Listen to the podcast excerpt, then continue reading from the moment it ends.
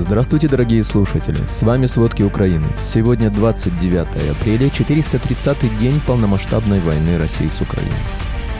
В разрушенной россиянами многоэтажке в Умане погибло пятеро детей. Чехия и Словакия подписали декларацию, в которой подтвердили готовность поддерживать Киев на пути к членству в НАТО и Европейском Союзе. Главарь карманной ЧВК «Вагнер» Евгений Пригожин заявил, что вагнеровцы заканчиваются и вскоре ЧВК может перестать существовать. Обо всем подробнее.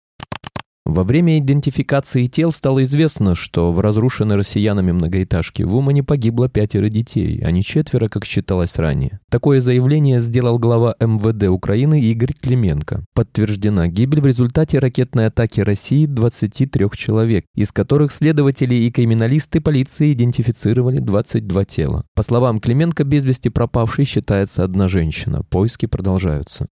Российские войска убили и ранили еще несколько человек в Херсонской и Донецкой областях. За сутки от российского обстрела на территории Херсонщины пострадало 7 человек. Один погибший, шестеро получили ранения в Кизамысе, Станиславе, Белозерске. Еще 11 человек в области получили ранения.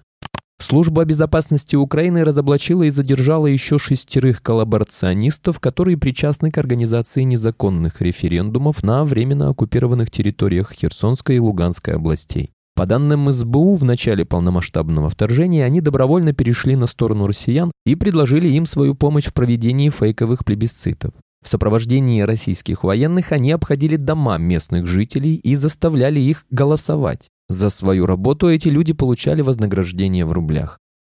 Посольство России в Дублине заявило, что Ирландия рискует считаться стороной войны в Украине, если выражает поддержку таким добровольцам, как ирландец, погибший под Бахмутом. Такой комментарий посольство России опубликовало 28 апреля. В заявлении отметили, что обратили внимание на слова вице-премьера, министра иностранных дел Михола Мартина, который выразил соболезнование семье погибшего под Бахмутом Финбара Каферки и назвал его молодым человеком с четкими принципами. В посольстве России заявили, что не знают ничего о Финбаре и его принципах и убеждениях, но он воевал в другой стране, и в значительной степени это власти Ирландии и медиа ответственны за его гибель, потому что антироссийская пропаганда и якобы искаженная информация о войне подтолкнули ирландца к такому решению. Глава парламентского комитета иностранных дел Чарли Фланаган в ответ на это заявление призвал выслать российского посла из страны. Осенью 2022 года Ирландия уже попросила покинуть страну часть сотрудников российского посольства. Напомним, 28 апреля стало известно о гибели гражданина Ирландии Финбарака Ферки в боях против российских войск под Бахмутом.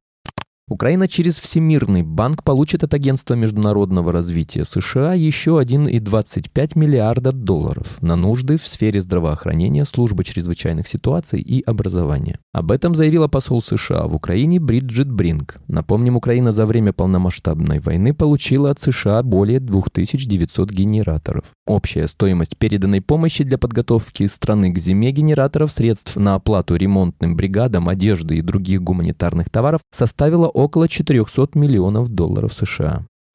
Германия предложила произвести для украинской армии 250 тысяч 155 миллиметровых артиллерийских снарядов. Это четверть от общего объема боеприпасов, которые Евросоюз планирует изготовить для Украины. Сообщается, что предложение о производстве такого количества снарядов для Украины поступило на встрече директоров оружейных компаний, которая состоялась на этой неделе. Отмечается, что изготовлением боеприпасов займется производитель оружия из Дюссельдорфа. Анонимный представитель концерна сообщил, что сейчас предприятие может произвести 450 тысяч артиллерийских снарядов в год, 350 тысяч из них на заводах в Европе. В перспективе планируется увеличить производство артиллерийских боеприпасов до около 600 тысяч снарядов в год.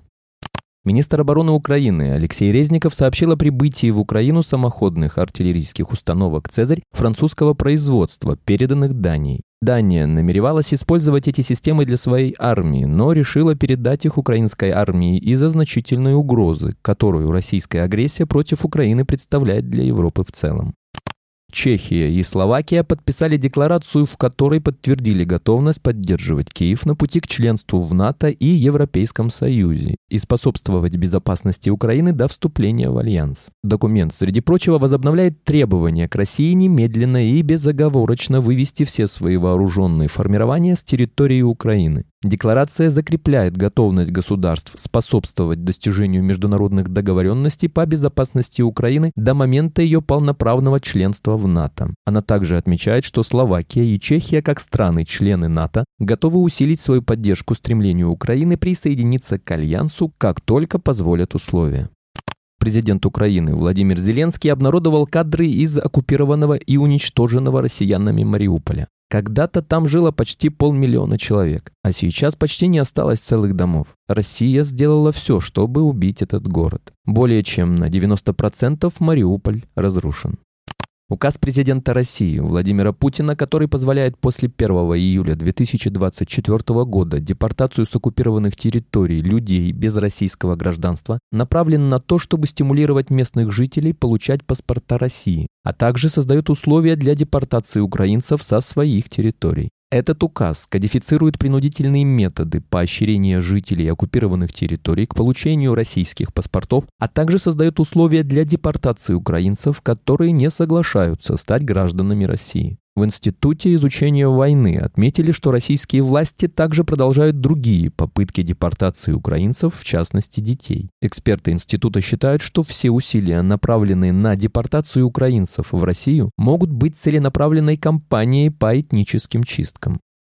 Россияне планируют под видом эвакуации вывести в Россию всех школьников города Горловка Донецкой области. Такую информацию передает Центр национального сопротивления Украины. Это делается для того, чтобы вывести украинцев в Россию, ассимилировать их и уничтожить их украинскую самоидентичность. Все это является признаком геноцида, согласно нормам международного права, говорится в сообщении Центра. Главарь карманной ЧВК «Вагнер» Евгений Пригожин заявил, что вагнеровцы заканчиваются и вскоре ЧВК может перестать существовать. Об этом Пригожин сказал в видео так называемых военкоров России, которые распространили на пророссийских ресурсах. На реплику о том, что такие заявления деморализуют россиян, главарь вагнеровцев ответил, что повторит ее снова. Также он в очередной раз намекнул на недостаток боеприпасов. Пригожин критикует Минобороны России и российских чиновников. Своими заявлениями он лишь подчеркивает конфликт наемников с регулярной армией России. Так называемый губернатор Севастополя Михаил Развожаев сообщил ночью 29 апреля, что в Казачьей бухте горит резервуар с топливом. Причина пожара, по его словам, стала попадание беспилотника. По предварительной информации, возгорание произошло из-за попадания БПЛА. На месте работают все необходимые спецслужбы. Площадь пожара около тысячи квадратных метров. Пожару присвоен четвертый класс. По словам Развожаева, в результате пожара жертв нет. Спасибо, это были все главные новости о войне России с Украиной к середине 29 апреля. Помните, правда существует, а мы стараемся сделать ее доступной. Если вам нравится то, что мы делаем, пожалуйста, поделитесь этим подкастом с друзьями в России. Также, если вы хотели бы помочь нам делать материалы еще более качественными, пожалуйста, оставляйте фидбэк. Это очень важно для нас и для распространения правдивой информации. До встречи.